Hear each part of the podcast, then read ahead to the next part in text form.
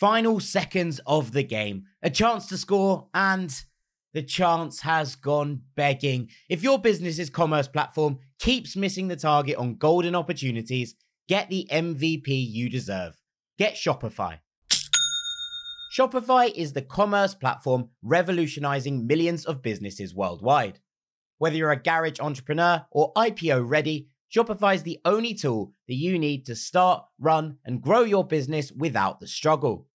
Shopify puts you in control of every sales channel. So whether you're selling signed football boots from Shopify's in-person POS system or you're vending vintage shirts on Shopify's all-in-one e-commerce platform, you are covered. And once you've reached your audience, Shopify has the internet's best converting checkout to help you turn them from browsers to buyers. What I love about Shopify is how, no matter how big you want to grow, Shopify gives you everything you need to take control and take your business to the next level. Shopify powers 10% of all e commerce in the US. And Shopify is truly a global force, powering Allbirds, Rothy's, and Brooklinen, and millions of other entrepreneurs of every size across over 170 countries. Plus, Shopify's award winning help is there to support your success every step of the way. This is Possibility, powered by Shopify. Sign up for a $1 per month trial period at shopify.com slash ranks, all lowercase. Go to shopify.com forward slash ranks to take your business to the next level today. That's shopify.com slash ranks. Looking for a fun way to win 25 times your money this football and basketball season? Test your skills on prize picks, the most exciting way to play daily fantasy sports. Just select two or more players, pick more or less on their projection for a wide variety of stats, and place your entry. It's as easy as that. If you have the skills, you can turn $10 into $250 with just a few taps. Easy gameplay, quick withdrawals, and injury insurance on your picks are what make Prize Picks the number one daily fantasy sports app. Ready to test your skills? Join the Prize Picks community of more than 7 million players who have already signed up. Right now, Prize Picks will match your first deposit up to $100. Just visit prizepicks.com slash play100 and use code play100. That's code play100 at prizepicks.com slash play100 for a first deposit match up to $100. Prize Picks, daily fantasy sports made easy. Hello, this is international football commentator Derek Ray, and you're listening to the Ranks FC podcast.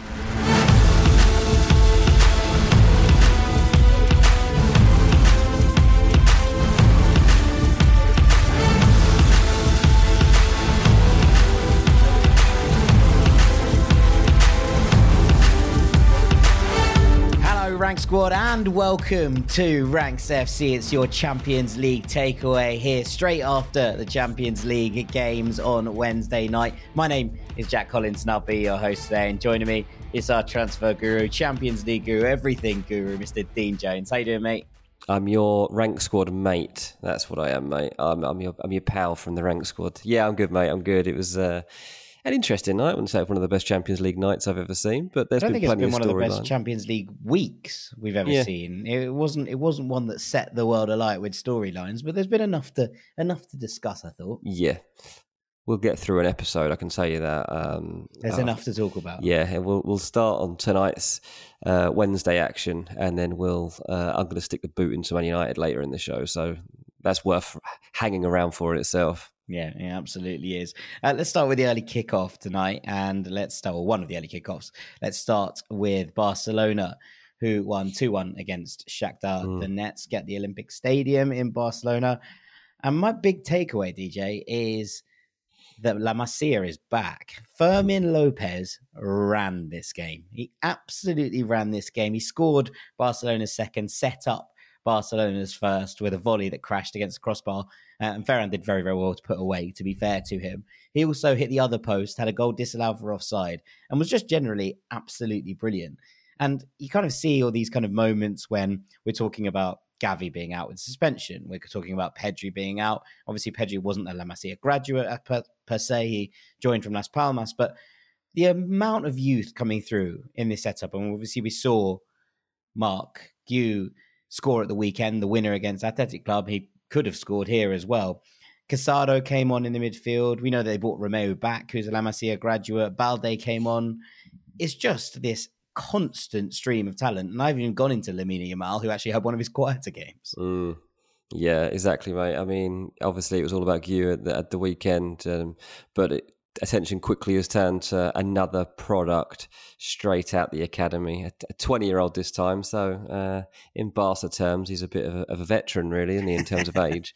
but um, in, in, terms of how many games he's played, he's certainly not. But he's been a revelation with some of his performances uh, so far that we've seen. And to get man of the match in the Champions League, means he's now leveled up. He's gone up a stage, and now we can start expecting to see more from him. Fantastic goal, like loved seeing the replays of it too. Like a, just a lovely moment. Um, could have had at least one more goal, certainly. But just a brilliant all-round display uh, from him. And Ferran Torres was really good as well. Um, yeah, probably joins him in, in uh, taking the honours here. But you're right to point out La Masia as um, the real theme of Barcelona at the moment. Obviously, like they were, they using um, their their youth products to get them out of jail when other teams are relying on well players that typically cost a lot a lot of money. And Barcelona have got those too but they're using the youngsters to to good effect at the moment. And um, we're starting to get a taste too obviously of of what's going to be coming in future years. So a great result. Obviously, Barcelona are playing against Real Madrid at the weekend, which is getting tastier by the day, to be honest with you. I mean, I know it's not like one of the greatest encounters of all time that we're going to see between those two teams, but it's definitely becoming more intriguing. Yeah, definitely. I, I thought so. It was it, it was a really good first half from Barcelona, I thought, and they really dominated across the course of it. And in the second half, they got a little bit lackadaisical. They probably should have got a third goal, didn't get it, got caught on the break for Shakhtar to pull one back, and it probably made it a little bit nervier than they would have hoped for. You'd imagine you're looking at Real Madrid yesterday and thinking exactly the same thing about their game with Braga, in that yeah. they would have hoped to have killed that off and not had to deal with the the kind of onslaught at the end. But both have had to do that. So obviously they're a day apart. That might have an impact, but generally they've had pretty similar midweeks. I think mm. when you mm. when you kind of look at this, but I gotta say, it, it was it, it, really was kind of we've had Yamal's breakout moment where he became Spain's youngest scorer, he became Barcelona's youngest debutant in the Champions League. All of these kind of awards have been going his way. And Fermin Lopez was kind of the guy who jumped out in pre-season, right? Because he scored that brilliant goal in El Clasico, in the friendly El Clasico, if, if there is such a thing, in the States. And he scored a wonder goal there, and everyone was like, okay, who the hell is this kid? But, mm. you know, 12 of this squad today were La Masia graduates. That is incredible. And as you say, Barcelona have spent money. They have activated those financial levers. We're seeing big names. Joao Felix played, you know, on the other flank. So it's not that Barcelona are doing cheap deals for, for nobodies. They are still bringing in stars. But I just thought that for him to step up there and make that difference in a midfield which looked a little bit shaky at times, Romeu got caught out for the Shakhtar goal. You'd imagine there'll be kind of wholesale changes in here before El Clasico in, in those kind of regards. But with all of that said, for a young man to step up and in, in a game where, you know, as you say, few others really did. Barcelona were good, but the standout displays were very much Fermin and Ferran, and maybe that's going to become a thing. Maybe the two Fs are going to be a couple of boys that, that make yeah. a difference regularly for Barcelona. Yeah. And I think it changes kind of how you approach the Clasico because I don't think Fermin will start this game, but mm-hmm. That said, you now know that you can throw him on there with 20 minutes go on, you know, 20 minutes left, 25 minutes left, and you know that he's going to put in a performance for you because of what he's done in his brief Barcelona career so far. And that's got to be something that Xavi, you know, can fall back on time and time again in these moments. And there are going to be games after a Clasico where Barcelona have less pressure on them. And the ability for these players, even if it's injury crisis forced, to actually have that faith in them and, and drop them into these situations and, and feel like they are flying in these situations is a massive plus. And La Masia, the production line feels hugely like it is right back on track. Yeah, and while we're talking about um, emerging talent, let's give a shout out to Sudakov, who, who scored the goal for Shakhtar. This this is a player that uh, we're all going to be hearing a lot more about.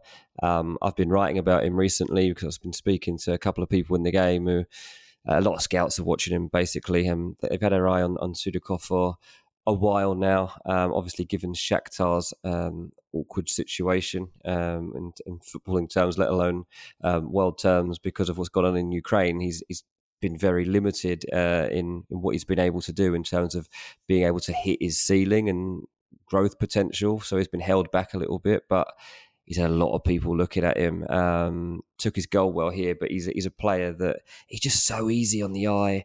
Um, yeah. I know that Arsenal have got an eye on him, Man City have got an eye on him, uh, Brighton have got an eye on him, Juventus really like him. Uh, so he's 21. Um, key, yeah, definitely. You'll, you'll, be hearing more about this guy potentially in January. Um, I, I, wouldn't completely rule out the fact that he could go then, but most likely, I think the end of the season we'll be seeing this lad get get a big move. Mm, interesting. Yeah, it was his first Champions League goal. He's had a couple of years where he hasn't not broken out. That's not that, that wouldn't be fair considering the situation around him. But I think he, he lit up a couple of unders tournaments a, a little while back, and everyone was like, "Oh, this kid could be something." And you know, he's gone that stage from 19 to 21, and we're not talking about players getting old here because he's 21 years old. But equally, when you see Lamine Yamal coming in at 16 and you see Marc Guiu coming in at 17, you're like, oh, okay, these guys have got four years on you. You know, you got to have to step up, and he did today. So, yeah, uh, some credit there as well. Let's move on from Barcelona. And I know you had an eye on Newcastle against Dortmund, which ended 1 0 to Borussia Dortmund. But I got a text from my brother saying it was the maddest 1 0 he's ever seen in his entire life. it was a very, very entertaining game, mate. And I'd say, like, one big takeaway from it would be that it was great to see two teams who know what a privilege it is to play Champions League football. I think that we can all take this level of football for granted at times, and the, teams that we're often watching um, are just used to being there. Um, and while Dortmund, you know, have a certain expectation to be on this stage, and Newcastle have been craving the day they got back here, I think Dortmund still appreciate what it means to to be um, competing at this level, and obviously this group is so competitive. They're they're in Group F along with uh, PSG and AC Milan. It was billed as the group of death, and it's absolutely living up to its billing. I mean, it's still open. PSG look like they're going to win the group. They're top at the moment because they got a 3 0 win over AC Milan tonight, which is a big win for them. Um, but yeah, um, Newcastle have lost 1 0 to Borussia Dortmund. They they play each other again very quickly for the return fixture um, over in Germany, and it's it's a match with with so much hanging on it now. Um, Nmecha was the guy that that, that proved the difference here. Um, very intriguing. He is a player that Newcastle themselves looked at signing um, as, as, part of their big old Saudi overhaul. Um, he went on to Dortmund. It was an unbelievable goal, like Schlotter, Schlotterbeck brilliantly wins the ball back. They break away, and then Schlotterbeck tees up Nmecha for the for the goal, and he takes it absolutely superbly. What I would say is that probably there was just that. Look, Newcastle have been outstanding, and they could definitely have got something out of this game. There was loads of chances from from them. There were just moments in the game where perhaps they just don't have the experience yet of these games or the players there to Isak came off early and there, there were just moments thinking oh, they just haven't quite got the players that can control this moment or make the most of this moment. And such such a thin line between success and failure on this stage. And Newcastle look, I'm, I'm, not taking too much away from here because they're, they're doing great. Like to be back in the Champions League and actually competing back they're doing great. well, right? They're, they're, well, they're on the same points as Borussia Dortmund if I'm not mistaken. Yeah. and you know this is this is still very open and and, it's very open. And but I, it just it just feels like Newcastle just maybe turn it up one more level when you're there. Like they're they're just slightly under. I mean, Anthony Gordon I thought was great. I mean, he did get dispossessed for the goal, but I'm I hold that against him. I thought Gordon put in a really good performance all round. I mean, mate, it was pouring down with rain. I mean, the conditions were were atrocious, but it, it was your brother saying it was a maddest game. Mate, it was so into it. The first half was so entertaining. It was so open. And that's what I mean. Like, you could just see what it meant to both of them to be out there and to know. I think it's helped by knowing what's up for grabs here. Like, they've both got a massive opportunity here to make the knockouts of the Champions League. And it's great that Newcastle aren't willing to just like sit deep and hit someone on the break. Like, they're willing to open up a little bit. And when I talk about not having that now, maybe that's part of their problem. Maybe they should, maybe they should make themselves a bit more stern. But they go for it. Wouldn't they, be as they, fun. They, press it would be high. nowhere near as fun. Shouts out Yeah. Newcastle. Shouts out Eddie Howe. Exactly, yeah, exactly. Tonali played. Tonali came off the bench, and, Could and be the last time we see him for a long time. it could be, yeah. So T- uh, with a, ten month uh, ban pending. I'll tell you what, he kept it at one 0 because there was a moment when Dortmund looked like they were going to score, and Tonali produced this unbelievable, like, so kind of like a backheeled clearance. Superb it was, um, but yeah, I was thinking as I was watching it, I was like, we we might not be seeing this lad again for a while. But um, yeah, it was it was a good game, mate. But I, th- I think that the the underlying takeaway is that that that match now going back to Dortmund for a big head to head, basically, it's probably determining which team joins PSG in the next round. Yeah, yeah, absolutely. And and look, Newcastle will look at that and obviously will hope that Isak's injury isn't too serious. But you know, from the the bits I caught on on the goal show, it wasn't one of the ones I was keeping full eyes on at this point. And maybe it should have been, but I knew you were covering it, so I thought Yeah. I'd, I'd let it slide a little bit more. Um, but there just seemed a couple of opportunities for for Wilson where he didn't.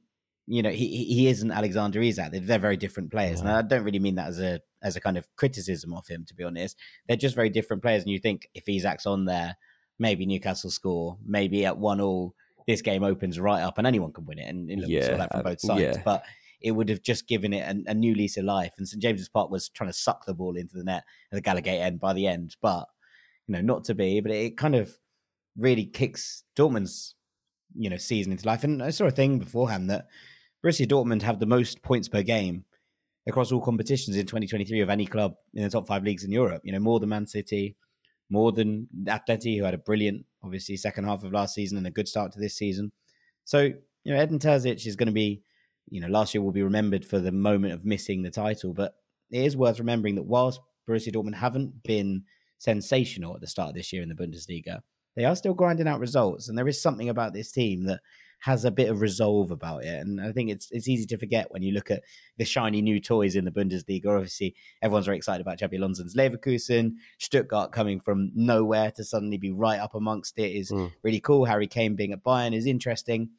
Borussia Dortmund are still there or thereabouts, and uh, I wouldn't write them off just yet if they're producing performances like this. No, what I would say, I mean that that goal. I mean, this is their third Champions League game of the season. That was their first goal of the season in the Champions League. I tell you what, you weren't sure it was coming. There was a double save that Nick Pope p- had pulled off uh, from Malen and Füllkrug, I think it was. Uh, extraordinary, like it was unbelievable. This double save uh, that that that Pope made, and um, so it was it was very difficult to, to find the breakthrough. But this is another story of the of this group because, uh, as I say, PSG are top, and they're also the top scorers in this group. But yeah, Dortmund have only scored once. Newcastle scored four times in this group, and AC Milan have not scored a goal yet Yeah. in the Champions League. So again, another reason that Newcastle will be optimistic if they can go to Germany and get some sort of result that they're actually going to make it through. Yeah. Okay. All right. Do you want to flip to the other game in this group, that PSG Milan game? Because this was a thumping win for PSG and one that felt very needed. And obviously, three goals, very, very smart. All of them, I thought. Had another one ruled out for offside. PSG starting to find some gears. And this Milan side, back to back losses to Juventus and PSG now. Now, no one's going to hold that kind of result against Milan, I don't think, especially with the red card at the weekend. But they're two kind of results that are a little bit like, ooh, don't want to see a knockout blow here because that feels like Milan on the canvas. Yeah, exactly. Yeah, I mean it's it's a big win. I mean three 0 is, is resounding and convincing, and uh, Milan in the first half um, just offering very little. I mean there was a couple of flashes, one from Leão in particular that you thought might um, might give them some belief and some momentum in the game. Um, but yeah, Milan just lack that that drive and that belief that they're they're going to score goals and they're just blunt, mate. It's a bit like watching Fulham at the moment, to be honest. Would you watch, watching 18 Milan in the Champions League? They, they just haven't got uh, that verve about them. And uh, Mbappe scores a great goal to put them put them in control. Uh, takes it it brilliantly. And then once Kolo Muani makes it two 0 um, their game's dead. To be honest, there was no way in that moment that AC Milan were coming back from it. Um, they they wrapped things up late on with a third, but it was it was actually more good work. Um, Zaire Emery, by the way, I mean, we've obviously talked about Zaire Emery I, before. I want to talk here, about him in a minute, so we'll come back to him. but he's, he's just ridiculous footballer, absolutely ridiculous player. Um, but look, mate, PSG just completely dominated the game. Um, it's the sort of performance. Obviously, PSG have had a stop-start season this year. They haven't been consistent. They're not top of Liga, which is weird. Um, but there's more to come from this team. We've talked before about what an exciting summer they had, and we've seen all the signings that they made. They're taking time to blend. Um, when this team takes off, they, they will be something special. And Luis Enrique's got something uh, up his sleeve, I think, as, as the further we get uh, into this competition, but also into the season generally. Yeah, I mean, I love this midfield three. I'm a big fan of Ugarte before he made this move when he was playing in the Primera, and I thought that that was a very, very sensible pickup from PSG, considering they felt like they'd lacked that physical presence, perhaps in, in the middle of midfield. But Vitinha and Zaire Emery in front of him it's got to be one of the most exciting pairings in world football at the moment. And and the way that the three of them dominated this very hardworking but also very talented Milan three in the middle. You know, Yunus Musah, I felt looked a bit leggy after that running around for 90 minutes, sort of hopelessly against Juventus. And again, hopelessly here isn't a criticism of him. It was just that it felt like Milan were ball chasing for lots of that. Krunic is a very, very capable footballer, and Reijnders has been phenomenal since he's joined in the summer. So this was a, a midfield you go, okay, here's a test for you, PSG. And as you say, they're growing into this era under Luis Enrique. And he is such a stickler for having teams that work in exact positions and, and work down the lines and make those patterns and combinations work that you have to be a pretty special player, I think, to be part of this Luis Enrique midfield. And we're talking about Vitinha, who's in his second season in Paris and is what 23 years old, and Zaire Emery, who is 17, and they look so comfortable in these roles and the ability to step in. And this was a summer where they lost Marco Verratti. Now, whether you agree with that decision or not, or that Enrique said you're not going to play for me, Verratti was an unbelievable servant for PSG, and on his day, I think one of the best sort of ball playing midfielders that we've seen in a long time. You know, you've heard Xavi talk about how he was born to play for Barcelona. He never mm. did, but he was held in that kind of esteem. So for these two to step in here at such tender ages, Zaire Emery in particular, and drop this kind of performance against AC Milan in the Champions League, a team that PSG had never beaten in four attempts before tonight in the Champions League across a couple of different seasons. I think is is remarkable. And and to be honest, it, it, just all credit because he seems to have found what he wants to do here. Now there are obviously going to be changes. There's so much talent in this side in Fabian Ruiz and Carlos Soler, who all have a little bit more experience. But actually, watching them play together, it, it's a delight in so many different ways. Yeah, absolutely, mate. Um, because Zay, Zay Emery, right, what he's the levels he's playing at for his age is just absolutely stupid. I mean, we've already given uh, its flowers again uh, in this show, but there's just so many, so many amazing young players here. In fact, I think we should do a pod soon. Well, some young players that we'd like to talk yeah. about. It sound, sounds about right to me. Should we start the roundup? Uh, yeah, I want to start with the other early kickoff where Feyenoord beat Lazio 3 1. This was the Santi Gimenez show uh, once again. So obviously, he's absolutely on fire in the league. I think he's got 13 in nine games in the Eredivisie for Feyenoord. He was banned for first the first two of their games after getting sent off against Roma of all people in the Champions League, oh, in the Europa League, sorry, in the, in the quarterfinals, I believe. And so he missed the first two games, and Feyenoord missed him as well. They didn't, you know, they didn't really hit skip a beat when they had to play against nine man Celtic, but it felt like they missed him in the Atleti game. And you kind of got to tonight, and he went, Hi, I've arrived on the Champions League stage. He scores twice. He has another one ruled out. He is just such a complete number nine. And we're watching him going, Wow, this kid's going to be an absolute superstar. And Lazio must be absolutely sick of the sight of him. He scored three times in two games against them in the Europa League group stages last year. And now he scored another two tonight. He goes to Rome in two weeks' time. They must be like, get this boy away from me. I want nothing to do with him ever again. He's got five in three uh, against Lazio. They they just might be looking at him going, why us? Why us? But Feyenoord really good here. Really, really impressive. And have started, you know, obviously missing him in these first two games. It did felt like they were lacking something, but suddenly it was like, oh wow, this team are back again and back doing the right kind of things. Stengs and Paixão on the wings, I thought were, were excellent. Um, and, and you actually you look at, at Paixão, who felt like a bit part player when Feyenoord got to the Conference League final two years ago. He came off the bench and everyone was a bit like, who is this random Brazilian winger? And he has kind of upped and upped and upped his game. He's taken over from Ali Reza Jahanbakhsh as that kind of first choice starter on that wing. And really, really like him. He's a really exciting player, really dynamic, really explosive, makes things happen on a regular basis. And it allows the rest of his team to just really thrive. Feyenoord are great fun. And they're one of the teams in Europe you're like, ooh, should watch more of them. They're, mm. they're loads and loads of fun. There's still a lot of young players in this team. Um, and Arne Slot's doing an absolutely phenomenal job, I think, with them. So, yeah, I just wanted to give Feyenoord some flowers.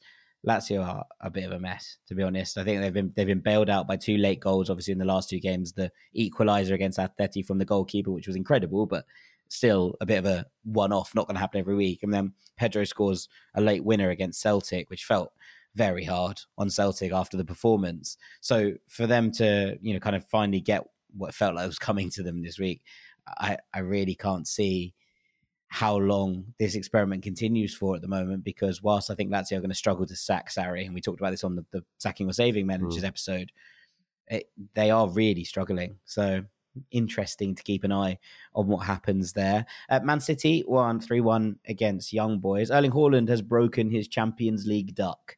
He scored a penalty um, and then he backed it up by scoring a wonderful third goal as well. But the goal of the game was the Young Boys goal, which actually leveled things up from Meschack Elia.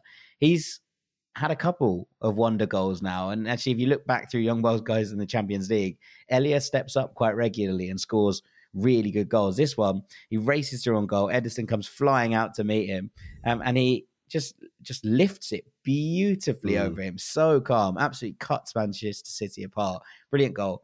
Um, but yeah, a City relatively comfortable once they'd got back in the lead. Uh, had another one disallowed, which was a bit unfortunate to be honest, because it was a really good goal. Um, but Haaland made sure of it late on, and City march on. No, no bother. Um, but it was it, it looked a bit shaky for a little while. And to be honest, it looked yeah. a little bit shaky in both of their games so far, right? They've, they've gone behind, they've had moments, but they are they are there and they are nine points from nine yeah. and they are comfortable. So yeah, shouts out to City. Celtic, I thought we were going to pick up a, a famous win, uh, but they didn't, did they? Hard this because Celtic scored two absolutely sensational goals like really brilliant stuff. The first goal that Kyogo scores is a just it's a sublime piece of team play yeah. to cut through Atleti, um, and then they get done by a bit of a stupid penalty to give away. Griezmann misses. Well, Joe Hart tips the penalty onto the post. It's a really oh. good save, but it comes straight back out to Griezmann, who tucks it away, no bother, gets two bites of the cherry. Um, and it's a bit like, ah, oh, that happened. And you're kind of looking at it going, what comes next? And Celtic go right back up the other side. And Luis Palma, who was denied a goal, by the offside flag, not against him, but against Maeda in the Lazio game when it was 1 all. And he thought he'd won the game for Celtic, and the place absolutely went mad. He got his moment this time. It's another absolutely sublime finish. He is fast becoming one of those players that you just kind of need to keep an eye on. And he is, I will give him this, the little Honduran is making that loss of Jota in the summer look okay and that's a big, big praise from from that's true. Kind of anyone yeah. associated with Celtic because he was so good, Jota. But Luis Palma's come in and he's slowly kind of okay. We've got another one, and it's yep. it's, it's, really cool. It's a good midfield of, of Hatate, McGregor, and O'Riley. was a little bit unlucky, Hatate, in that he picked up what looks like a little bit of a knock. Rodrigo de Paul gets sent off late on. Um, Atleti equalised. It's a really good header from Morata. Brilliant play again from Griezmann. Um, Morata makes it count. Rodrigo De Paul gets sent off with sort of 10 minutes to go. And Celtic just, it looks like it's like, oh, could you push through this? Could it, could it stick? And it, the ball just wouldn't fall in the in the final third. There were scuffles, there were scrambles. Atleti sort of started to slow the game down, as you absolutely would. This is not a criticism. Um, you have to do that when you're down to ten and you're scrapping for your lives. But a shame that Celtic couldn't pick up all three here because it really did feel like an opportunity. Uh, they remain bottom of the group, one point. Feyenoord now top on six, Atleti on five, Lazio on four. But I think Celtic will still fancy their chances against Lazio. They know that Feyenoord have to come to Celtic Park. I'm not 100% sure they're going to look at the game against Atleti and think they can get anything, but I I wouldn't not I wouldn't put it against Celtic overtaking Lazio for that Europa League spot. So mm-hmm. there's enough to enough to keep people interested in that group as well. Um, I'll go to Antwerp, who lost 4 1 to Porto. They took the lead, Antwerp, um, and it was really quite poor defending from from Porto in some ways. But Evanilson, who's been kind of off the scene for a little while, he hasn't been making the waves that he was perhaps at this point last year. You know, we were talking last January about the fact that Manchester United were thinking about trying to sign him, and mm. at the time, I think we said, "Don't do that. It's a bit early. It's one. You know, he's had a really good season, but let's not explode into anything too drastic right now, especially for the prices that were being quoted." But he scores a really good hat trick here, a really nice sort of complete hat trick that people are looking at and going, "Oh." He can do all of the aspects of his forward play. But Porto were dreadful first 45 from pretty much all aspects. Um, and it really took until uh, 40 seconds after the break, Evanilson equalises. 10 minutes after that, Eustáquio puts them in the lead. And there's no looking back at that point. Porto absolutely hit the accelerator. And they have the capacity to do that. And I think sometimes it's easy to forget that this Porto side is, although it had some some big hits and some big losses over the last couple of years, there's some real, you know, real talent in here as well. Galeno, Wenson Galeno's really sort of started to hit his stride. I really like Alan Varela. We talked about with Nathan on that South American prospects podcast. There's there's a lot to like about this Porto side, and when they do get into this kind of rhythm, and I do like Taremi and Evanilson up front together, I think they have a really nice thing going on between them. When they get cooking, they're still a very very good side, and I, I still make them favourites to to get second in this group, even if Shakhtar were good today. Uh, and that leaves us with Leipzig against Crvena Zvezda or Red Star Belgrade. Plain sailing, to be honest. Although, you will add, all three of these Leipzig goals are sensational. Absolutely brilliant. David Raum to begin with. Xavi Simons scores probably the goal of the night across all games. Um, and then Dani Olmo wraps it up in the 85th minute um, after Red Star pulled one back through some sort of very weird deflections in the box, etc., etc. But Leipzig had 27 shots and 10 on target, 66% possession. They were in real control and they continued to cook really nicely. They're having a quiet under the radar season. We talked about Dortmund right at the top. Leipzig are there or thereabouts as well, and there's some really special footballers in this side. You know, we talked about Castello Lukeba before when he was at, at Lyon. We talked about Xavi Simons, who is absolutely setting the place on fire. But Lois Openda's having a, a, really good start to his Leipzig career. They have depth in Šeško and Olmo and Werner coming off the bench tonight. They have players like Nicolas Seiwald, who I really, really like. Fabio Carvalho, who's barely featured for them. There's a lot to like about the depth in this Leipzig side, and I think they've got what it takes to compete on a couple of fronts this season. And this felt like plain sailing for them, I thought. Yeah, nice. It's um well you've you've nailed your roundup as usual, mate. But um yeah, it, it did seem like that. At half time I wasn't so sure. I was looking I was looking through the scores, um, looking to see if there, if there were any surprises around. I was like, oh, that's quite tight. Only only a one goal lead. But yeah, they they've gone and got the job done. Um Xavi Simons another youngster, another youngster that's going good, mate. Um, nice little theme we've had running through this. Some of the stars of tonight and of Tuesday. Um, with so many more years ahead of him, I'm excited to see what we get out of just the rest of this season, let alone the rest of these guys' careers. But yeah, it's been a very, very good night. Honestly, Messi and Ronaldo have, have left the building, and the the new trees are starting to take root and flourish, yeah, aren't they? It feels like funny. feels like everyone's like, "Ooh, tops available, let's go." Yeah, it's and funny actually. Like exploded we started off talking at the beginning of the episode like, oh, it doesn't feel like there's any major storylines, and you start digging through it and you start talking through what you've just seen, and actually you're unearthing some. You're talking about these players, and you're thinking this is electric. Like the, the players that we're watching are just ridiculous. Some of the football we've just seen is sublime, and the moments there that we just spent half hour talking about, as you know, have just come so naturally. It is like, okay, yeah, football's good. We're fine yeah, football's good. Right, after the break, we're going to be talking about all Tuesday's action. Don't go anywhere. Ah, the sizzle of McDonald's sausage. It's enough to make you crave your favorite breakfasts. Enough to head over to McDonald's. Enough to make you really wish this commercial were scratch and sniff. And if you're a sausage person, now get two satisfyingly savory sausage McGriddles, sausage biscuits, or sausage burritos for just $3.33. Or mix and match. Price and participation may vary, cannot be combined with any other offer or combo meal, single item at regular price. Ba-da-ba-ba-ba. Looking for a fun way to win 25 times your money this football and basketball season? Test your skills on prize picks, the most exciting way to play daily fantasy sports. Just select two or more players, pick more or less on their projection for a wide variety of stats, and place your entry. It's as easy as that. If you have the skills, you can turn $10 into $250 with just a few taps. Easy gameplay, quick withdrawals, and injury insurance on your picks are what make Prize Picks the number one daily fantasy sports app. Ready to test your skills? Join the Prize Picks community of more than 7 million players who have already signed up. Right now, Prize Picks will match your first deposit up to $100. Just visit prizepicks.com slash play100 and use code play100. That's code play100 at prizepicks.com slash play100 for a first deposit match up to $100. Prize Picks, daily fantasy sports made easy.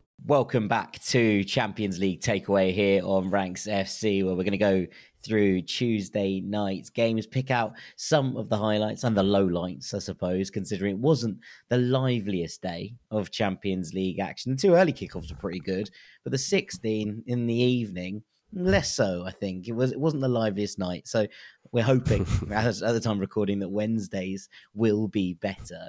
But yeah. there were some big enough stories and big enough games. You're going to start us off tonight with Manchester United, who picked up their first win of the Champions League campaign, but it wasn't all plain sailing, was it? Yeah, we don't normally do this. We don't really split the recording into two different days, but tonight we are recording straight on the back of the Tuesday games and the Wednesday games. So as it is, I've just watched Man United uh, beat Copenhagen, and look, the storyline will be um, that they were they were saved by the villains of the season. Really, Onana has been slandered. Maguire's uh, been smashed from pillar to post all season long. Uh, McTominay went through a bit of it as well. Uh, but Maguire's popped up with the goal, and Onana's made a penalty save in the last minute that obviously is to that's to be the headline. Um, and the, the, commentator even went as far to say, as you know, as he made the penalty save, and Bobby Charlton looking down uh, from the skies. Uh, maybe helps United to this moment. Like, okay, I get it. Like it's a it's an emotional moment here for Man United. It was a big evening. You know, lovely tributes to uh, Sir Bobby Charlton before the game. Uh, the first half did not live up to the Bobby Charlton uh, inspiration at all. No, not, at uh, all. not at all. Like United were just poor, never got going. And I have to say, like, while all the talk for now will be about Maguire saving them with the goal and Onana saving them with a save. Um, they weren't that good, mate. And they've won three games in a row now, and it's the most unconvincing three wins in a row. I've ever seen, potentially. I mean, we are talking here about absolute desperation almost because you've got a, a last ditch moment against Brentford where they score two injury time goals um, to see to see them off. Then you've got a 2 1 away win at Sheffield United, which wasn't that convincing. Um, and then here you play Copenhagen at home in the Champions League. Um, basically looking to try and show that you deserve to be in the competition. And you're dug out by your goalkeeper making a last minute, last second save uh, from the penalty spot. I mean, you could say, yeah, well, it shows they've got uh, a mental toughness about them and it, and it gives them good vibes. Yeah, maybe. But you could say if you watch the duration of all those three matches and judge them over 90 minutes, Man United are absolutely nowhere near it at the moment. And obviously, going into a Manchester derby at the weekend, um, yes, there there is a hope for them that they can take the the results in into that Manchester derby and they can find some magic within this squad and that they're inspired because they've won three games in a row and they've come up with late moments to to seal matches that they can do it. But I'm sorry if you analyse the games, United are up against against that Manchester derby. But look, I, I don't want to be too harsh on them because they've won this match, but I just think that it, it's covering over a, a, massive flaw, and it's that Man United just aren't good enough. I mean, they're they're barely worthy of being in the Champions League, to be honest. If you ask me. Yeah, I mean, it, it was a difficult evening, I think, for lots of it, and obviously, as you say, it was emotional and the tributes before kickoff were emotional. We saw Harry Maguire speak really eloquently at the weekend about Sir Bobby Charlton and, and what he meant to not only Maguire himself, but to the club as a whole. There's a lot in this, and, and you know, you can imagine that wreath being piped in by the bagpipes and everyone, you know, the moment of silence being impeccably observed. All of it was a lot emotionally, and that will take a turn on the players. It just felt like there were some really strange decisions. Now, as you say, they've won. So some of these decisions will be papered over. But United were really vulnerable defensively, I thought, in the first half. They got caught out on the counter really early on when Copenhagen hit the post. And then, to be honest, didn't create very much. And it did look like Copenhagen were the better team for the majority of that first half. Ten Hag then pulled off Amrabat and he replaced him with Christian Eriksen. And suddenly it was all Copenhagen again. And I was like, I'm not quite sure what he's trying to do. Now, Eriksen grew into the game and he started to control the game as United started to get a foothold. But to begin with, it left them incredibly open. And, you know, as we talk about, there's one thing United winning it is another thing the fact that they probably should have been 2 0 down by the time that the first goal in this game was scored. And Copenhagen missed a few really, really good opportunities to make that happen. Onana made a brilliant save. And I'll come on to Onana because I think he was, for me, the main positive in this United performance. And sometimes we discuss this kind of thing. When your keeper's your best player, you're probably looking at the defense going, mm, not sure you've had the day of your lives here. And this isn't an attack, Copenhagen attack, that have been, you know, particularly potent in the Champions League. Yes, they took the lead against Bayern, and they are very, very good at getting overloads at the back of the box. But generally, you're not looking at this and going, mm, I'm terrified of that attack. And the fact that Onana has had to make this penalty save in the last minute, the narrative, by the way, of Jordan Larsson, Henrik Larsson's son, missing a penalty at the Stretford end is not lost on me, considering the impact that Henrik Larsson had at Manchester mm. United. Mm. But that save at the last minute, and also a brilliant save just before United go 1 0 up. And you're just thinking, hmm, this isn't great, but Onana can take great heart from his performance. He was uh, he did everything he was asked to do tonight. There were no obvious errors, and in a competition where I think he's taken the majority of the flack for performances, he's been mostly okay. I think in the Premier League there have been some clangers, but mostly it's the Champions League ones that have really been held against him. To come out with a performance like that I saw Carl Anka tweet saying, Andre Onana, you are officially a Manchester United player. And it, it, it did feel like a moment for him, the entire team getting around him and, and celebrating that. And, you know, that is one on one. That's mind games. Those are the moments. Mm. So maybe that is the launch pad for him. But I think that whilst that is a good thing, and obviously United's keeper is a very important area and one that's been under quite a lot of scrutiny, my question would be around the rest of this team, which still doesn't seem to be functioning in the way that Ten Hag wants it to. And yes, there are injuries. Yes, there are circumstances outside of football that have maybe not allowed Ten Hag to play his best team. But we are looking at a United side that have looked best in transition. And the last time we were talking about that, we were talking about Ole Gunnar Solskjaer and the fact that it had to change for United to start dominating games. And right now, I can't see it.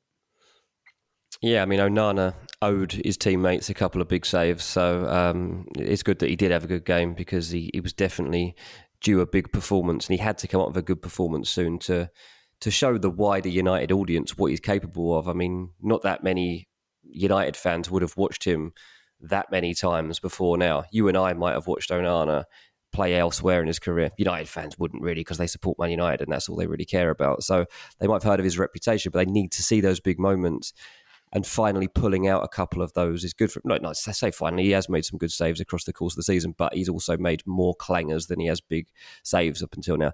Look, if you're going to attack anyone from this performance, I'd probably be attacking the attackers. They are so unreliable. They're so unreliable. Like I don't know if it's decision making, whether it's confidence, whether they're just inept at the moment. But Rashford, Antony, even Garnacho, who I love as a player, but you know, a chance going through on goal and takes this extra touch, which just didn't need, and you thought he was going to just stick it away like you you would. Like he's such a he's a player that normally doesn't let um, other doubts get into his head, and it seemed like he did in that moment. And United have just had that. Their finishing's been poor for a long time now uh, in attack, and there isn't really any signs of, of that changing. And when I say that you know, I don't trust United in terms of turning a corner even after three wins in a row. It's because they don't have a reliable goal source. I like what I see from Højlund. I think there were some good moments from him here again in his little touches and his his positional play. But he hasn't scored. He still hasn't scored in the Premier League. And Rashford still not on it. Garnacho I really like, but can't be relied upon yet. Antony's inconsistent. And yeah, there's, just the same old problems. Like on the main episode this week, um, I led it by talking about things I love and talking about Ange Postecoglou and how incredible it is that his philosophy has been mirrored in his players within nine matches. Here we are, like, you know, well over a season now of Ten Hag football, and Man United are all over the place. Like, there's just not ingrained in this team at all. And it's been a bit harder because like there isn't the consistency of selection available to him. You know, the pairings that they've got all over the pitch are very rarely the same players. So that's difficult and they haven't ever had their full strength team available this season. But I can't fully use that as an excuse because there should have been an implementation now of his philosophy. I just don't feel it has been. Yeah, no, I think you're right. I think last year there were plenty of signs of life, plenty of signs of progress, and actually the start of the second year has been almost a regression in many ways for Manchester United, and, and Ten Hag needs to sort that out pretty quickly. It feels. But what a great night, mate! What a great, what a night! It's a one. It's a one nil win. Man United fans are listening to me. What's what's wrong with this bloke? What are you so down on us? Yeah, I just am not convinced that this is the future. But three wins in a row, you've got to take it for what it is. Absolutely, absolutely. All right, I'm going to take us to Seville, where Arsenal beat Sevilla two one at Sanchez Pizjuan, and my big take, I have two big takeaways. One is that this was Gabi Jesus's night, and it was absolutely glorious. Some of the things that he pulled out here were sublime. And my other big takeaway is that this is a performance that Arsenal showed their metal again. Now, we talked a bit about the fact that when they played Chelsea at the weekend on Monday's podcast, and when we are looking back at the weekend, that whilst it was a pretty dreadful performance from Arsenal all round, actually the fact that they pulled out the draw from 2 0 down in the last 10 minutes is pretty good strength of character. And some more of that character that we've said that Arsenal needed to show to prove that they can hang with the big boys in these tournaments. And this was a different type of test, but it was one I thought they they did really well in. So mm it was a game that also had some emotion attached to it. The first time the sides have met since the death of Jose Antonio Reyes. And he was a good friend of Mikel Arteta's. We've read quite a lot about it. They exchanged jerseys. There was a moment for Reyes, which I thought was really, really nice between the two teams. And so there was that kind of over the top of it. But Arsenal started, I thought, really well. Uh, Martinelli probably should have put the 1 0 up pretty early on. And then Jesus just started coming into his own. And just before half time, he plays through the most sublime assist for Martinelli, who makes up for his earlier error by this time going round the keeper and starting it home. But it's Jesus's magic touch. Absolutely incredible. If you haven't seen it, please go and watch it. It's worth the worth the highlights package on its own. Although actually it gets better. Um, this touch just to free Martinelli, send him careering through on goal, and he makes no mistake. A little, you know, link up there between the two Brazilians as well, which is nice. But then Jesus goes one better in the second half. He gets the ball played out to him by Declan Rice, who also had another good game in an Arsenal shirt. And actually, those games are becoming consistent and regular. And it's rare now that you see him have a game or an off day uh, in an Arsenal shirt, which is pretty good testament to the fact that they spent that much money on him. People aren't talking about it. People are just like, yeah, fine, no worries. He's putting in the performances that that kind of fee deserves.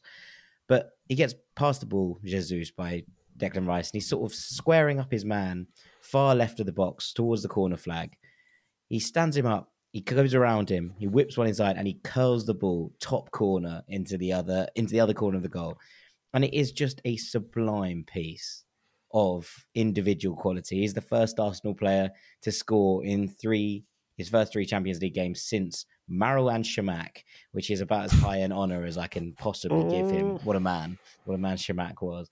Um, but just generally, I, I, Jesus was was sensational, and, and the way that he brings others into play, Arsenal should and probably could have scored more in this game. Odegaard had a couple of, of good chances that went begging, but it was all about Jesus and the difference in this Arsenal side when he is back in the team and back on song is pretty remarkable, I, I think. And him stepping up today again in a difficult game. We saw Sevilla at the weekend hold Real Madrid one all at the Pizjuan, and we saw them already starting to show signs that they're going to be a kind of tougher nut to crack under Diego Alonso, that they are going to go out and they talked about the fact that you know they're seeing games as a battle. They have to go in for each other. They have to go through the blood as alonso said in his pre-match team talk.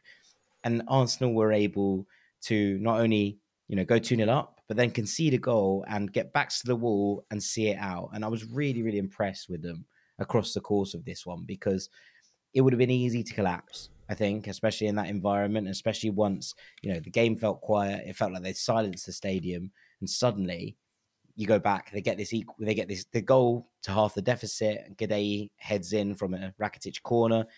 That is a worry. It's another goal that Arsenal have conceded from a set piece this season, but they then dig in and they're able to see it out. And I was really, really impressed with the way that they did so. So credit to Arsenal, credit to Arteta, who also made some smart decisions. He took Saka off after about 70 minutes for the first time. you were like, oh, thank God for that. And just protect that man at all costs. But yeah, I was impressed with Arsenal uh, on a couple of levels, but especially with Gabi Jesus. Sensational. That's probably their second most uh, impressive win of the season, I'd say, behind the Man City win. That's got to rank as their next best. Um, in terms of just the result, but I haven't seen. All. I've seen the like short highlights of it um, straight after the United game. But in terms of the performance that they've pulled out, by all accounts, they they put a really good spell together at the start of the second half. Um, you're talking about individual displays and people crowing um, about the displays of Saliba and Gabriel and Jesus. You've talked there about Declan Rice. Um, Jesus, you know, he's he loves the Champions League anyway. Uh, that's 23 goals for him in 41 in the Champions League. Absolutely loves it. A Champions League monster, Gabi Jesus. Um, but yeah, so, so, that would be my big take. I mean, they go top of their group now, don't they? So that's that's a big moment for them. Uh, being back in this competition was was not enough for them. They wanted to make their mark on it properly this season, and um, they've done it, and they're and Arsenal are properly back now. So they're they're in there in, in title contention, and now they're they're in um, they're in this conversation in the Champions League and looking like they can make the knockout. So that's that's a big step forward for for Mikel Arteta and in what he's he's looking to achieve here. Um, look, there's still going to be the the balance that Arteta's got to get right here as we get. Uh, towards uh, the second half of the season when it comes because I was writing today actually about Aaron Ramsdale and the whole um, saga around that and I don't think he's going to go. Like, there's a lot of talk about about Ramsdale leaving in January, and Arsenal seem pretty insistent he's not going anywhere. And I don't mm. think Ramsdale's particularly going to kick up a fuss, from what I understand so far. Anyway, that's his opinion right now. Let's see if it's the same when we actually get to January. But it's it's actually pretty rare that goalkeepers move mid-season. It's also pretty rare, unless there's an injury, that a, a team actually needs a goalkeeper.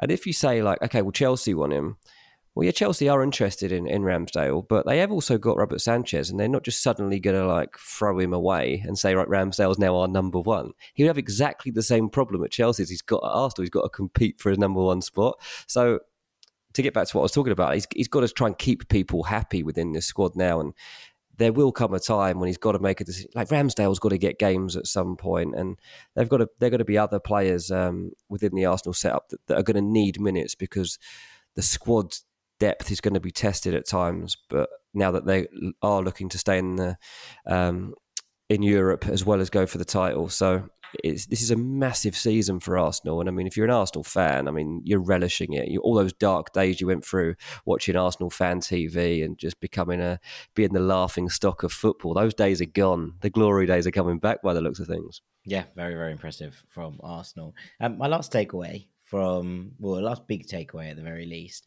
comes from Benfica nil, Real Sociedad one.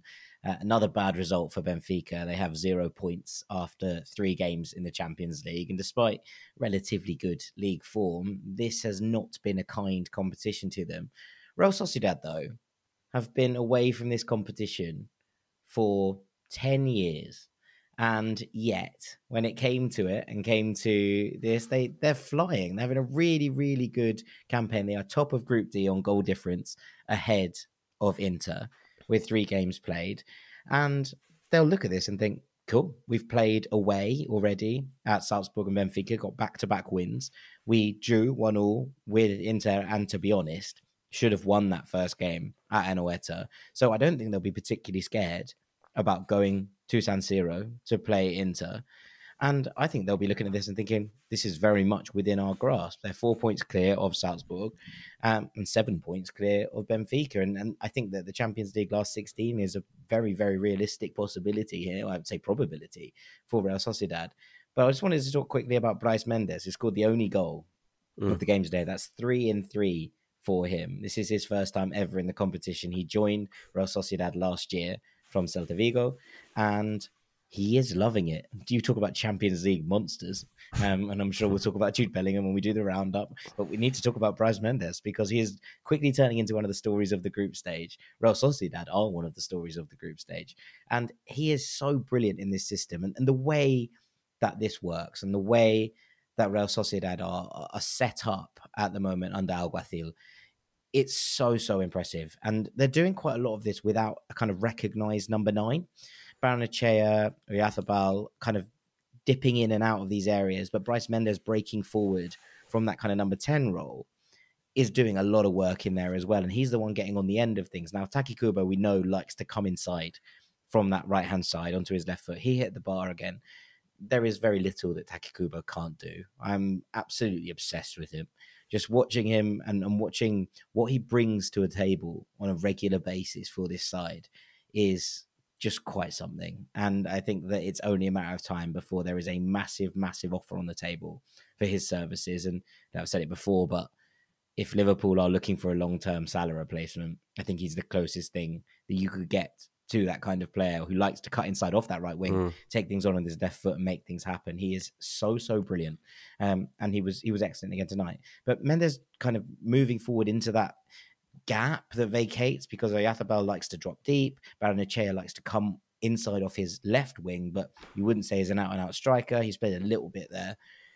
It just is a really nice sort of rotating front four. And they've been really, really brilliant. Now they've got a couple of options here. They have Umar Sadiq. Obviously, we saw them make a couple of signings in the summer in this area as well. Andre Silva, who hasn't really played very much, he's been beset with all sorts of issues. But just generally, I thought they were brilliant tonight. Um, and whilst Benfica huffed and puffed, it did feel like apart from the first 15, 20 minutes, Real Sociedad gained control of this. And I've been so, so immensely impressed with them. Uh, and Mendez in particular, who obviously is 26 years old now.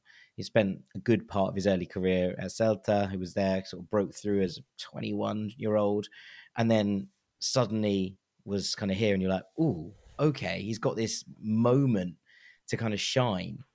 And he scored, I believe, his debut in the Europa League again. And you might remember this; it was against Manchester United at Old Trafford, I think. Um, mm. And now has gone to the Champions League and is shining again. And it's just another wonderful Spanish midfielder who people should have eyes on because he is a real, real talent and a serious footballer. Mate, you've done well to watch three games in that much detail tonight. So congratulations to you. How did you manage it? Well, I triple screened, um, and then obviously there were six games. I triple screened. I assumed that you were going to be doing Manchester United, so I kept that on sort of via, via the, the goal show, and then I had these two games on oh, okay. different screens. Um. So, but I watched both of the early kickoffs as well. I want to just talk about them briefly, and we do as we do the roundup. Uh, Inter one two one against RB Salzburg, and this was a really good game. Actually, both the early kickoffs were. This was a really good game. Alexis Sanchez scored the first goal of his second spell at Inter in the first half, and it's a really good assist from Davide Fratesi, who actually goes on to win the penalty for the goal that eventually wins into the game and sets up a third goal, which is ruled offside by the most the most fractional of margins. It's so so small, um, and he would have had a hat trick of assists, which is a little bit of a shame. Um, but Salzburg were fun, and Oscar Gloukh, who is someone we've talked about in this podcast before, because Sam really rated him after the under 19 European Championships last year. Um, he, he shone at that tournament and he earned this move to Salzburg. First year wasn't great for him, but he scored a brilliant goal here to level it up. Um, and Inter sort of fought through it. They fought through a bad spell. They got the second goal. They nearly got a third, and then they retreated into their shell a little bit, and they were a little bit lucky towards the end of this just to hang on. But you can see all of the experience just coursing through this Inter side when it comes to these kind of moments, and uh, and they got the job done. And the other one was Galatasaray, who lost 3 1 at home to Bayern, which sounds like a pretty routine victory. It wasn't at all. It was one of those performances that you watch Bayern, you're like, you're just a bit tepid. They had 15 really good minutes at the start and 15 really good minutes at the end, and they made it count. Um, it was a really clever little move from Jamal Musiala that put Leroy Sane through, and then he teed up Kingsley Coman to give him the lead. But then it was just all Galatasaray for like 60 minutes. And there was a couple of horrible misses uh, from from various players in this in this Galatasaray side. Um, but they then won a penalty, and it's a really good penalty. You should watch it. It's uh, Mauro Icardi who, unfazed by the fact he missed a penalty, against Manchester United just Panenkes it. But it's the most delicate Panenka you will see in a long time. It's really beautiful. He then has a couple of other chances. He has a header, which he probably should score, and another one that falls to him in the box. He rolls just wide of the post. Came out after the break. It was all Galatasaray. Again, loads of unease in this Bayern defence. They sixes and sevens for lots of it. But eventually, just as it kind of looked like that group stage record was in real danger of falling apart, they work the ball into the box for Harry Kane, who just chips it home at the second attempt. Kane has 17 goal involvements for Bayern already this season. And then minutes after that, he wins the ball on the edge of the box, plays in Jamal Musiala, makes no mistake. Three wins from three for Bayern. But they were made to work hard for this one. Um, and it wasn't a vintage performance from them by any stretch of the imagination. Galatasaray are going to be a real handful for anybody. And, you know, to go back to the Manchester United point, Gala play like this against Manchester United, I think they win. Yeah, I watched the first half, um, and yeah, it felt like a bit of a weird game. I mean, Bayern basically scored with their first chance, didn't they? Um, which seemed like an ominous moment, but um, Gala managed to get themselves back in it with the pen, and um, clearly it got, it got away from them in the end. But you would expect Bayern to to win a game like that. Bayern should be the favourites to to win this group. Um, but yeah, Galatasaray are definitely an interesting proposition for for actually managing to to get through here, and it, it definitely take keeps things lively. Let's say as we head into the latter stages of the group. Yeah, let's roll up the other ones. Uh, Union Berlin lost one 0 to Napoli. Nine games now. Union have lost in a row in all competitions, and they were a little bit unlucky here. They were the better side in the first half by by all accounts, and the goal that undoes them is an absolutely sublime piece of skill from Khvicha Kvaratskhelia. And he, again, stands up his man on the edge of the box, comes back to him at the second attempt, and he just skins Christopher Trimmel down the outside, works it in, keeps it in play, nibbles down the byline.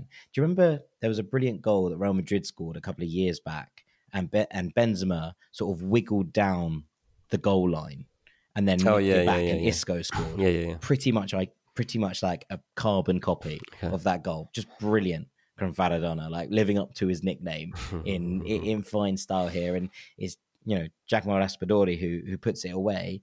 He's stepping up as well in this absence of, of Victor Osimhen. So yeah, I, I, just thought that it was a, a, nice one. It's nice to see Khvicha back at his very best. He was brilliant at the weekend against Verona. He was good in that Udinese game just before the international break, and, and now a match-winning performance here against Union Berlin. But again, the Union fans un- unveiled a banner, obviously playing at the Olympia Stadion instead of their homes, basically being like, we need our home ground as much as we need the air that we breathe. And another message sent to them by, well, sent to UEFA by the Union fan base. But they were still brilliant here. They made so much noise. The scarves along the wall of the Olympia Stadium is a sight to behold. Um, so yeah, you know, shouts out the Union fans who have not lost um, their love for their side despite the fact that they are on probably the worst run across the entirety of Europe right now. Um, so yeah, shouts out to the fans. Um, Romance ain't dead. No, uh, Real Madrid won two one against Braga. Do you want to take a guess at who scored? Jude's back in there. it's just it's just such a good goal, and there's the goal to make it two 0 Actually, the first goal is really good as well. It's it's Vinicius in doing some really really nice bits and crossing for Rodrygo, and both those players are a bit under the pump to be honest, this season. I've thought, and, and a lot of those play, a lot of people questioning how good they've been, but Vinicius absolutely does his man down the flank. He stops the ball and goes to almost standing position, and then when he explodes off that right foot, he, he's just uncatchable. He slides it across, and Rodrygo does the rest. But the second goal is is so brilliant. It's Vinicius again down that flank. He rolls it back for Jude, and Bellingham just sort of passes it into the corner. It's so calm and cool and collected. Just ridiculous. Mm. It's now, I think, 12 goals and three assists in 13 appearances for Real Madrid. Nice. Stunning numbers. Stunning numbers. Braga made it hard, actually, and, and credit to them because a lot of teams would crumble at 2 0 down to Real Madrid. Um, they got one back and another really good goal, really well worked. And they made them work right for the end of this, which is going to be interesting in terms of what it has on the Clasico at the weekend and whether Real Madrid were able to really rest as many players as they maybe would have hoped for at 2 0 up. But yeah, um, Jude, Jude again, he is him in so many, so many ways. Uh, Lens drew 1 all with PSV, and the goal that Lens scored, the equaliser, is excellent. Actually, both goals in this game are really brilliant. Johan Bakayoko, who's had a bit of a tough time of it. He hadn't scored for a long, long time, and he's now got three in his last three for PSV. But he scores a brilliant goal, cutting off that right hand side onto his left foot, curls one into the far corner. But the equalisers from Elye Wahi, and he's on a bit of a streak of form as mm. well since joining Lens, and it was big shoes to fill going into Lois Openda's shoes there. Um, and he did really, really well. It's a really good volleyed finish to to make this one. So yeah, shouts out to Lens because they've had a pretty tough start to the year in terms of their league campaign. It's pretty much opposites, right? PSV have flown in the Eredivisie. They've won every single game that they've played so far. Obviously, they play Ajax at the weekend, but Lens have had a tough start in the league, but have done pretty well in Europe. They've drawn two and won one now. I think they're second in the group behind Arsenal. PSV have yet to win in, in Europe, and they were dragged back again here to one all. So contrasting fortunes for these two in terms of their domestic and European form. But yeah, worth pointing out. Um, but then before we go, mm. it would be unfair to not reference the biggest game that actually happened tonight, uh, which was the Ranks FC derby. Oh yeah, the Southern Premier League. So for those of you that don't know, Dean and I both have non-league teams. Dean is an avid fan of Walton and Hersham FC. You might have heard him talking about them on the podcast. Whilst around the corner from me is Hanwell Town, and the two sides met tonight at the Power You got a bit excited, didn't you? Hanwell, I got a bit excited because Hanwell took the lead. So before kickoff, Walton and Hersham were fourth and Hanwell were 14th. And I got a bit excited when we took the lead against them. um, and I tweeted and texted Dean only for Dean to say, well, it doesn't matter. We're a second half team anyway. Unfortunately, it came true. Two goals for Walton and Hersham. And uh, the Geordies, or the London Geordies, as Hanwell are known, were consigned to a 2 1 defeat in W7. Gutting. Absolutely gutted. Yeah, I mean, Walton and Hersham have got a bit of a reputation this season of being comeback kings, especially late in games. But yeah, you you did get a bit excited. Um, you just sent the score, actually sent it to the rank squad WhatsApp group. So Sam got it as well. So Sam saw it and said, "Oh my god, why isn't this on TV?" Um, you just sent the score line, didn't you? A little picture of of the, I presume it's from like live score or something. What's from live score? Um, uh, I said, "Don't worry, we're usually better second half." Um, and literally two minutes later, you write back, "Oh, you've just equalised."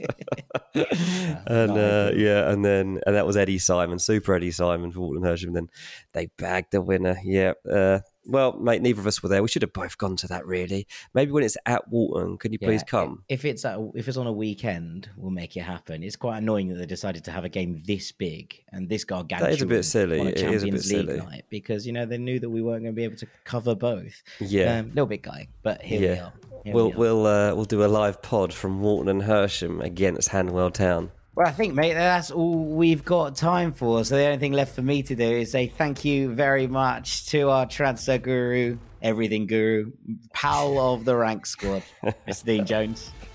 Rank squad guru out. I've been Jack Collins, name of hearts. This has been your Ranks FC Champions League takeaway, looking at all of the action across Tuesday and Wednesday in the Champions League this week. We will see you next week, gang. Take it easy. Peace. Final seconds of the game, a chance to score, and the chance has gone begging. If your business's commerce platform keeps missing the target on golden opportunities, get the MVP you deserve. Get Shopify. Shopify is the commerce platform revolutionizing millions of businesses worldwide. Whether you're a garage entrepreneur or IPO ready, Shopify is the only tool that you need to start, run, and grow your business without the struggle.